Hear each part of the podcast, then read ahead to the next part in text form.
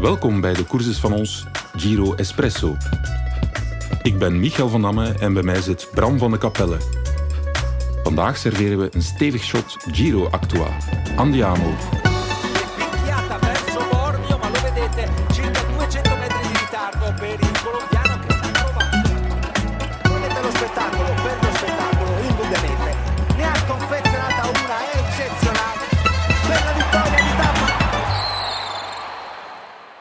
Na tien koersdagen zijn we toe aan de eerste rustdag. Een perfect moment voor onze tweede Giro Espresso. Het wekelijks Actua-shot van de Koers is van ons. De wielerpodcast van het Nieuwsblad. We hebben wieleracteur Bram van de Capelle bij ons. Dag Bram. Dag Michael. Ben je al een beetje bekomen, want toen we samen de etappen gingen bekijken, kwam je een beetje gestresseerd de redactie binnen. Ja, ik was eh, zeer gestresseerd. Een beetje paniekerig, want Ja. eh, ik had net mijn gsm verloren met al mijn bankkaarten. Oei, oei. Ik was gewoon naar de winkel geweest en ik had bij het afrekenen mijn gsm met de bankkaarten gewoon prompt in de doos met eh, kartonnen dozen gestoken. En niet Ah, ja. meer teruggevonden. Dus maar eh, eind goed, al goed. Ja, maar het goede nieuws is dat je zeer op eh, scherp stond om de etappe te volgen. We gaan ook bellen straks met Maarten Delvaux, onze man in de Giro die altijd op scherp staat. Maar eerst wil ik zeker zijn dat jullie allemaal mee zijn. Er is ongelooflijk veel gebeurd de afgelopen week. Maar in één minuut ga ik jullie proberen bijspijkeren. Gordels aan, hier gaan we. Andiamo. Caleb Ewan won twee spurtetappes en stapte intussen uit de Giro samen met locomotief Jasper de Buist. Officieel wegens kniepijn en in functie van de Tour. Verder wonnen Dombrowski, Meder, de Fransman Lafay, Ilafay en jawel Egan Bernal een etappe en zo net vers van de pers Peter Sagan. De roze trui wisselde drie keer van schouders. Van Ganna naar Demarki en dan naar Attila Valter, een onbekende Hongaar van FDG. En zondag in de rit met een onverharde aankomst bergop pakte Egan Bernal de ritzege en het roze. Evenepoel zat voor de laatste 1,8 kilometer slecht gepositioneerd, maar kon de schade beperken. Remco verloor in één week mondjesmaat tijd op Bernal, maar geen man overboord. Hij staat nog steeds maar op 14 seconden van de Colombiaan. Als tweede dus. Intussen heeft Evenepoel definitief het kopmanschap bij de Keuring Quickstep overgenomen nadat Almeida onverwacht door het ijs zakte in de vierde etappe. En tot slot, we verloren met Mikel Landa en Pavel Sivakov twee schaduwfavorieten. Niet onbelangrijk, Sivakov is ook een ploegmakker van Bernal. Wat is jou opgevallen in dit lijstje? Caleb Ewan die eruit stapt. Ja, daar is inderdaad wat over te doen geweest. Hè? Ja, onder andere de allergrootste, Eddie Merckx, had er Ja. op te zeggen. Hij zei, ik ga hem even citeren. Ik vind dit een totaal gebrek aan respect voor de Rogiro-organisatie en ook niet echt professioneel. Ja, harde woorden eigenlijk, hè, toch? Ja, want ook Caleb Ewan eh, voelde zich eh, genoopt te reageren op eh, Instagram, zoals dat nu gaat tegenwoordig. Maar ik denk dat Eddie, of meneer Merckx het had Ja, op eh. John Baron Merks. Ja. Baron Merckx, of de kannibaal. hè. De kannibaal, ja. Zoveel bijna. even doorgaan. Dat hij het vooral had gemunt op eh, de ploegbaas John Lange en niet Ja. op eh Caleb Ewan. Leg eens uit. Ja, Caleb Ewan is bij Lotto Soudal de enige sprinter die naamwaardig. Ehm, dus Caleb Ewan moet eigenlijk overal proberen scoren. Die zit jaren zowel in de Giro, Tour als Vuelta. Ja. En dan moet je keuzes maken en dan moet je de Giro niet uitrijden omdat je de Tour wel moet uitrijden. En de Vuelta nog komt in september en het seizoen anders zeer lang is. Hm. Ehm, maar dus het probleem is eigenlijk dat Lotto Soudal maar één sprinter heeft. Ja. Ze missen eigenlijk een tweede sprinter om in de andere grote rondes als de Giro en de Vuelta ja. aan bod te komen. Ja. En omdat de Giro graag Ewan erbij wil, moet hij dus starten. En dus rijdt hij acht ritten mee, wint twee etappes. Giro blij, Lotto blij, Ewan blij. Maar Eddy Merckx niet blij. Maar eigenlijk zeg je van, oké, Caleb Ewan kan er eigenlijk niet aan doen. Er wordt zoveel van hem verwacht. Hij moet het alleen de meubelen soms ook redden. Hij ri- rijdt al drie rondes, hij kan ze moeilijk alle drie uitrijden. Ik bedoel, dat zou gekke werk zijn. En dan nog etappes gaan winnen, dat, dat, dat is bijna bovenmenselijk. Hè? Ja, en hij moest ook nog in het voorjaar moest hij ook nog Ook in al, Sanremo ja. proberen winnen, waarin hij tweede werd. Ja, ja. Eh, dus hij treft geen enkele schuld. Het is eigenlijk vooral de ploeg die eigenlijk ehm, een tweede topsprinter mist. Ze hadden daarvoor, denk ik, John Degenkolb Ja, ja, ja. Maar ik heb eens gekeken, die zijn laatste zege in een massasprint op World Tour niveau dateert van 2015. 2015. Amai, dat is ja, een eeuwigheid geleden, Toen was ik nog geen journalist. om wat te zeggen. Ja. Eh, en ook Gerben Thijssen zou dat kunnen zijn, eventueel op termijn. Maar die is eh, vorig jaar of twee jaar geleden zwaar gevallen in de Zesdaagse van Gent. Mhm. En nog steeds niet op het niveau dat hij zou moeten of kunnen zijn. Dus zij missen gewoon een tweede sprinter. Dus dat is het probleem. En daardoor is Ewan nu de gebeten hond. Ja. Het was ook een beetje een vreemd verhaal. Hij stapte uit de Giro met kniepijn. En ik heb bij ons gelezen dat, dat, dat hij zich 's ochtends gestoten had aan tafel bij het ontbijt. Ja. Ja. ik denk zelf niet dat die kniepijn klopt. Je moet ook geen reden hebben om op te geven. Nee, Eh, eigenlijk niet. Hè? Ja. Je mag gewoon stoppen als je Ja. daar zin in hebt. Dus ja, maar dat is een beetje... Ploegen willen dat een beetje maskeren om de Mhm. Giro in een goed daglicht te stellen, denk ik. Maar ik vind dat niet nodig om daar een reden voor te geven. Iedereen kent reden, dat is vooral ook gezegd.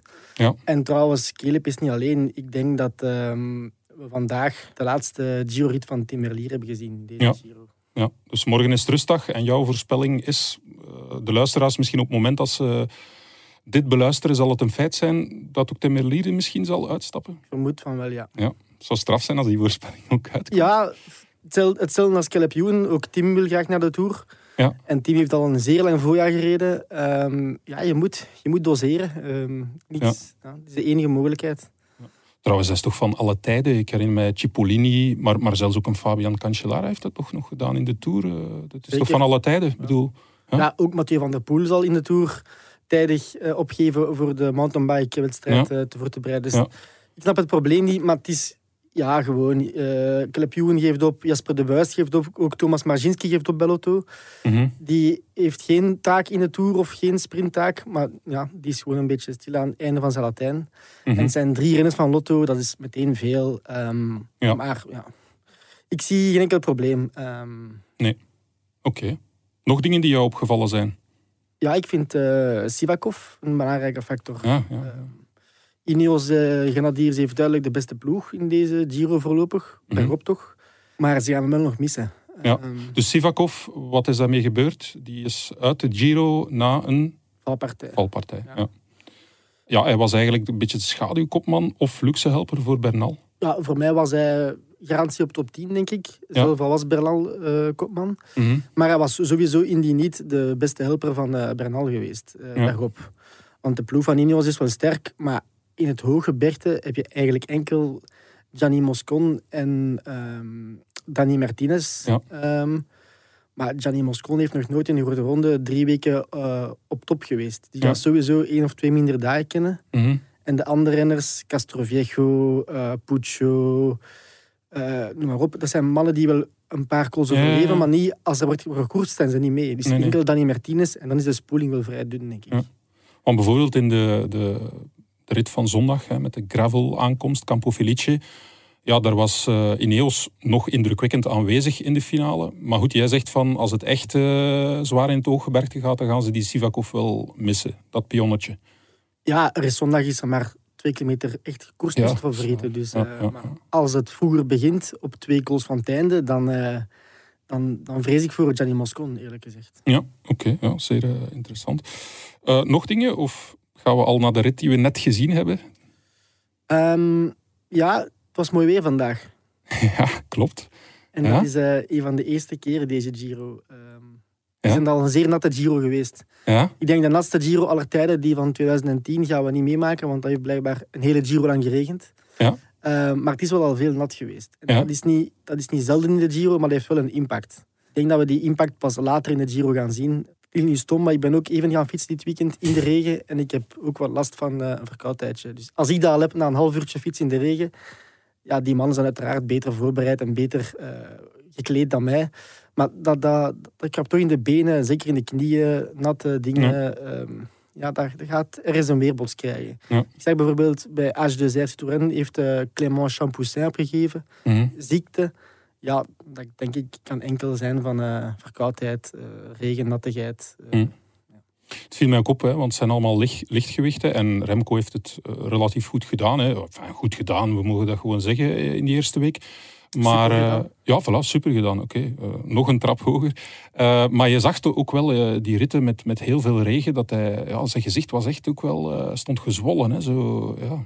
het, heeft toch wel een impact op een lichaam. Hè? Ja, regen heeft altijd een impact. Hè. Als je gaat fietsen, het is niet alleen de nattigheid, maar ook je krijgt zoveel smerigheid van de straten Ja. binnen. Ja. Je rijdt zonder spatborden, hè. dat moet je niet vergeten. Dus Ja. Al die modder, al die vuiligheid van de straat. eh, het is gewoon vuiligheid. Het is. Weet je wie goed is in de regen? Bernal. Ja. Ja, het is eh, ja, een beetje misvatting, want die komt eh, van Zipaquira. Dat is in de buurt van eh, Bogota. En daar valt meer dan 1400, eh, de- 1900, of 1400, sorry, 1400 mm regen per jaar. Om maar te zeggen, dat is ja, 2,5 keer meer dan, dan in Brussel. Dus dat is echt iemand die, die gewoon is aan de regen. Echt waar. En, en we zagen hem ook in de regenetappes ja, het goed, goed doen. Hè? Ja, toen hij twee jaar geleden de Tour won, eh, was hij ook in een raid naar, eh, naar Tienje. En was ook een hele dag in koude en nattigheid. Ja. Eh, Ja. Toen was dat met de modderstromen en zo. Dus het, was, het was ook echt een epische Ja. rit. Dus hij is blijkbaar goed in de regen. En, Ja. Dat is Remco ook, maar misschien niet zo goed als Egan Bernal. Ja, ja, ja oké. We gaan misschien eens iemand ter plekke opbellen, hè? onze Maarten Delvaux. Ah ja, graag. Hallo Delvaux.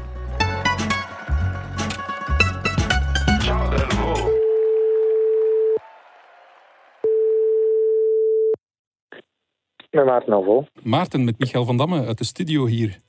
Goedenavond, Michael. Ja, Hallo. goeie- Goedenavond. Waar sta je ergens?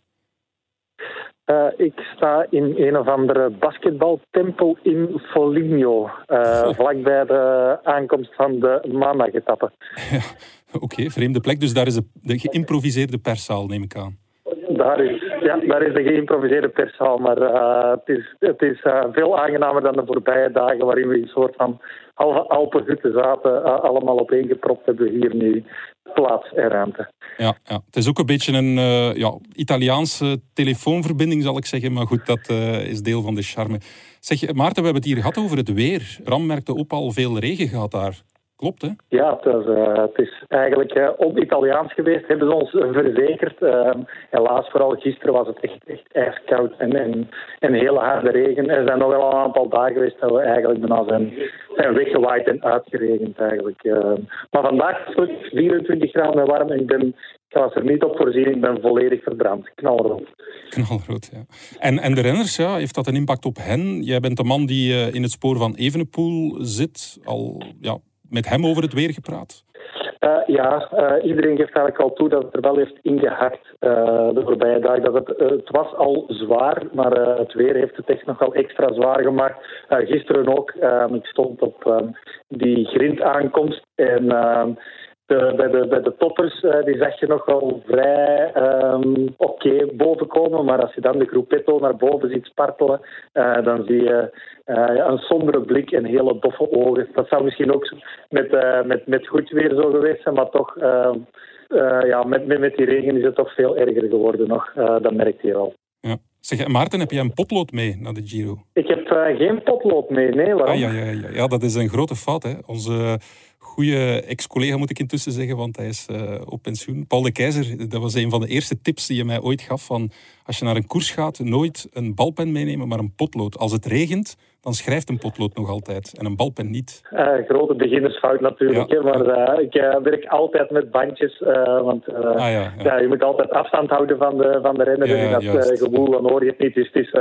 selfie sticks en, en smartphones. Dat is alles wat een moderne journalist nodig heeft op, op dit moment. En zijn die waterproof, Maarten? Eh, voorlopig nog wel, maar eh, de kans eh, bestaat dat ik die hier weer ergens onderweg in een meer laat vallen of zo. Dus dan, eh, eh, meestal ehm, doe ik per grote ronde één of twee smartphones. Dus eh, voorlopig heb ik hem nog, maar de kans is groot dat die, dat die in een bergrivier of zo valt wanneer dat we in de, in de Alpen terechtkomen. Ja, en hoe is de geur in de wagen? Want ik weet zo, na, na tien dagen Giro, nattigheid, dat u, uw vuile was, blijft daar dan zo in de auto liggen. Maar jij bent ook met Wim Vos in de auto, dat zijn twee mannen. Ehm, ja, hoe Ja. is de, de geur daar? Voorlopig valt het mee, al was eh, Wim Vos eh, tussen perszaal eh, aan, de, aan de start en aan de finish wel een soort van eh, driehoekige boterhammen met ei en salami aan het eten. En dan heb ik toch even mijn, mijn opgezet. Maar voor de rest valt het best mee. Ja, oké. Nog dingen opgevallen, Maarten, bijvoorbeeld over Remco. Ja? Jij zit in zijn spoor. Eh, ja, hij is heel kalm en heel rustig. S'morgens maakt hij eigenlijk heel veel tijd voor ons, voor iedereen eigenlijk in de mixzone. En dat staat in schril contrast met, met na de finish. Dus na de finish kunnen we nooit met Remco spreken. Hij is dat ook niet verplicht, want dat zijn enkel de truidragers en de etappenwinnaars. Daar is hij tot nu toe eh, nog niet bij. Eh, dus hij spreekt voorlopig eh, na de finish geen enkele keer. Maar hij probeert dat dan wel altijd 's ochtends goed te maken Uh, door heel uitgebreid en heel relaxed iedereen te woord te staan. En in zo'n mixed zone ja, vraagt iedereen wel, iedereen wil iets van Remco, maar hij doet dat eigenlijk voorlopig nog um, met, een, met een glimlach en echt op zijn gemak. Uh, niet gespeeld, volgens mij, maar redelijk oprecht. Dus dat is, dat is wel leuk. Al zou het natuurlijk ook wel tof zijn dat we na de finish ook een keer een paar vragen kunnen stellen. Ja, had hij de roze trui gepakt, dan was hij gewoon verplicht hè, om een persconferentie te geven. Echt voor jullie. Ja, dat, dat had het voor ons wel net iets gemakkelijker gemaakt uh, na de etappe, want dan kon hij er niet onderuit. Uh, en nu voorlopig kan hij er onderuit. We kunnen er ook niet aan, we kunnen ook niet aan de bussen. Dus hij kan eigenlijk altijd zonder probleem uh, richting de bussen rijden en erop stappen zonder dat hij iemand van ons hoeft te zien. Ja. Zeg, uh, straks gaan we het hebben over uh, de, ja, de soort Strade Bianche-rit uh, die we woensdag -hmm. krijgen. Volg jij de weersvoorspellingen daar? Wat, wat mogen we verwachten van weer? Regen, alweer regen. De Giro lijkt wel uh, te doen. Dus vandaag was het mooi weer, morgen gaat het meevallen. Maar woensdag voorspellen ze weer regen. Voorlopig, uh, vooral in de ochtend. Dus het zou kunnen dat het tijdens de etappe uh, relatief droog blijft. Maar zoals het er nu naar uitziet, gaat de, gaat de regen weer flink vallen. Op zijn minst al voor de start. dus het, zal geen, het zullen geen droge grinstroken worden. Allicht. Oké, okay, ja. Hopelijk kunnen wij jou volgende week nog bellen dan op uh, die smartphone. of een andere, hè. Dan, dan koop ik ja. een andere. Dat, dat, is geen probleem. Ik, ik weet perfect hoe ik in het buitenland smartphones moet, moet, moet gaan kopen. ze, ja. ze kennen mij hier overal ondertussen al. Op de zwarte markt of zo?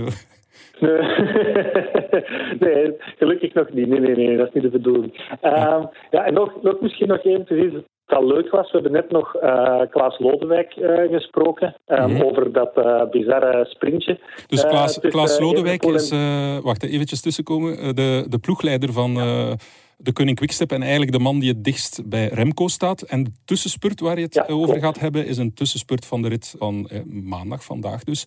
Waar uh, ja, ja, Remco en Egan Bernal zich weer gemeten hebben tegen elkaar voor uiteindelijk ja, 3, 2 en 1 seconde. Ja, voilà. Het was een beetje bizar, omdat voor de start vanochtend hadden we het over Evenepoel over die 15 seconden achterstand. En hij zei, ja, 15 seconden, dat is niks. Er gaat binnenkort met minuten gegoocheld worden. Die seconden en zo, die bonificatie, had het dan ook over de tien bonificatieseconden dat Bernal uh, had gepakt in de bergrit. Hij zei, ja, dat is eigenlijk allemaal peanuts voor wat er komt. Mm -hmm. En dan gaat hij toch sprinten om 1, 2 en 3 seconden uh, vandaag. Dus dat was eigenlijk helemaal tegenstrijdig met wat hij uh, vanochtend had gezegd. Mm -hmm. En Klaas Lodewijk zei ook, ja, het was eigenlijk niet gepland, maar de seconden lagen er toch.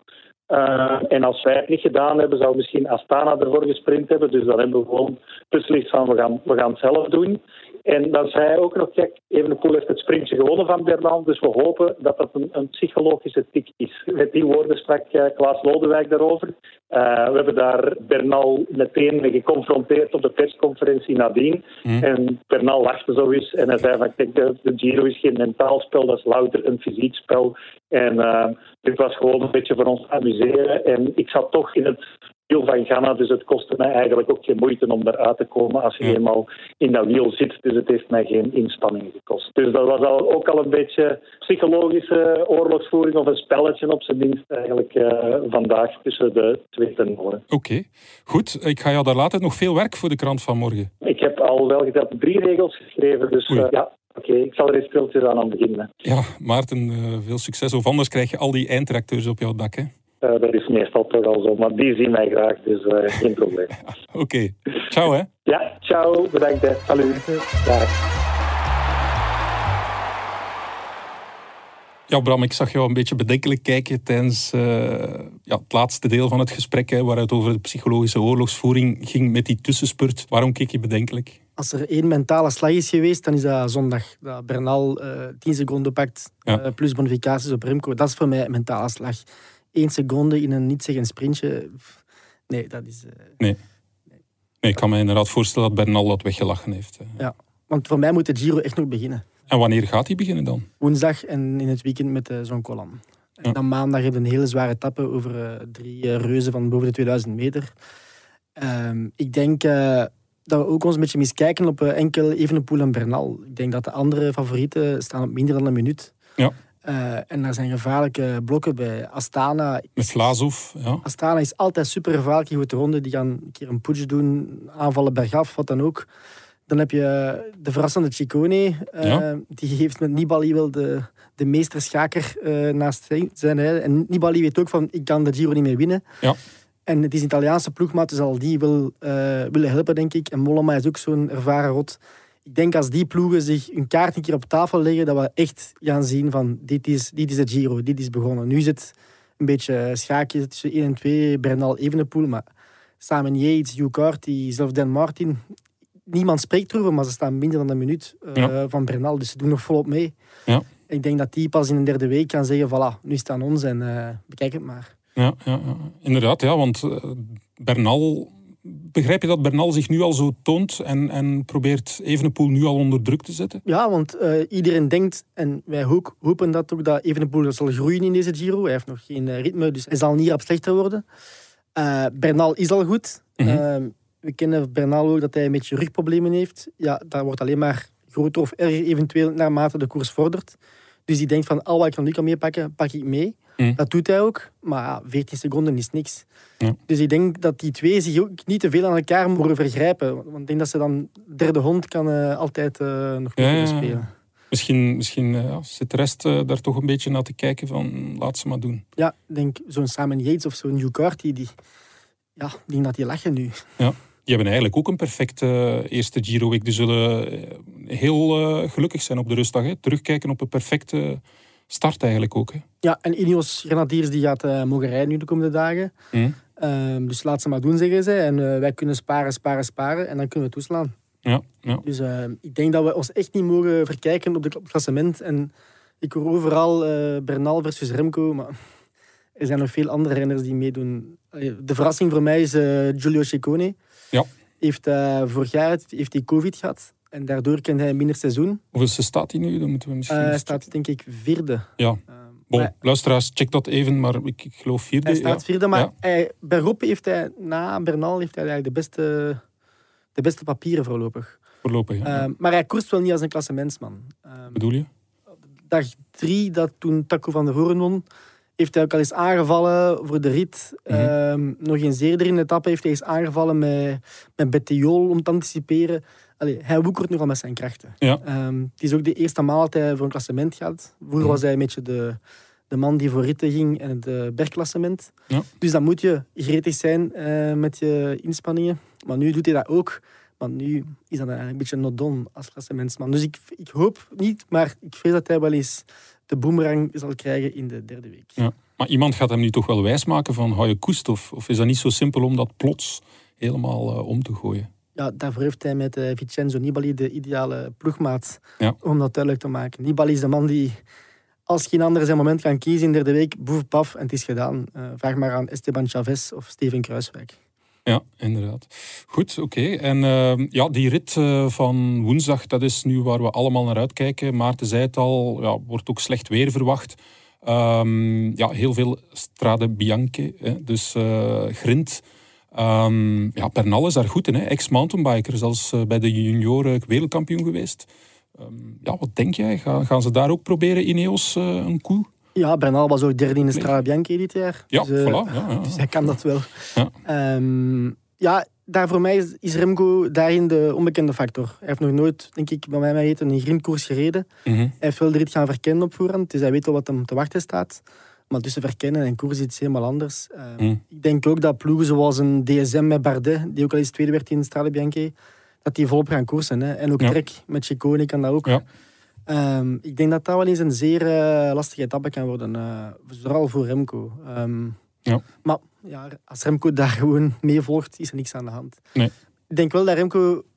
Voor mij is hij altijd topfavoriet om Ja. te winnen de Giro, maar hij heeft wel een probleem. Hij van Bernal wegrijden? Dat is niet echt waar. Ja, maar Bram, iedereen zegt van ja, hij moet het niet doen, want in de slottijdrit gaat hij het gewoon eh, afmaken. Ja, maar Bernal is geen Quintana. Wat bedoel je? Bernal kan wel degelijk tijd rijden. Ja. Bernal heeft, eh, zal sowieso maximaal anderhalf minuut verliezen op eh, de winnaar in de Ja. slottijdrit. Ja. En het moet blijken dat dat nog even een pool zal zijn, want de slotweek is zo zwaar. Ja. Ik denk daags voor de slotrit heb je nog een zware bergrit. Ja. Die week heb je denk ik drie, vier bergritten. Ja, ik geloof dat je een bergrit hebt, dan een vlakke rit, maar dat is de langste rit uit de Giro. En dan nog twee bergritten Ja. en dan de tijdrit. Dus ja, die renners gaan murwen zijn. Hè. En de conditie gaat ook een rol spelen. Hè. Niet alleen de aerodynamica en, en Ja. Ja, en Bernal is een goede tijdrijder. Toen hij de Tour won, eindigde hij in die enige tijdrit ook van zo'n 30 kilometer.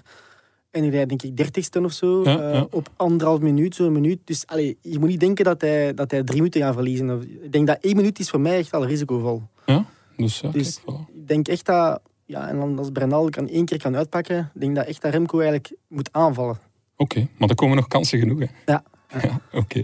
Bram, eh, super interessant allemaal, eh, jouw inzichten. We zijn weer wijzer geworden. Bedankt om erbij te zijn. Graag gedaan. Goed, donderdag zijn we er terug met een Giro Lungo, onze lekker lange doordrinker. En dan gaan we op bezoek bij de laatste Belgische Giro-winnaar Johan de Munk. Zeker en vast luisteren.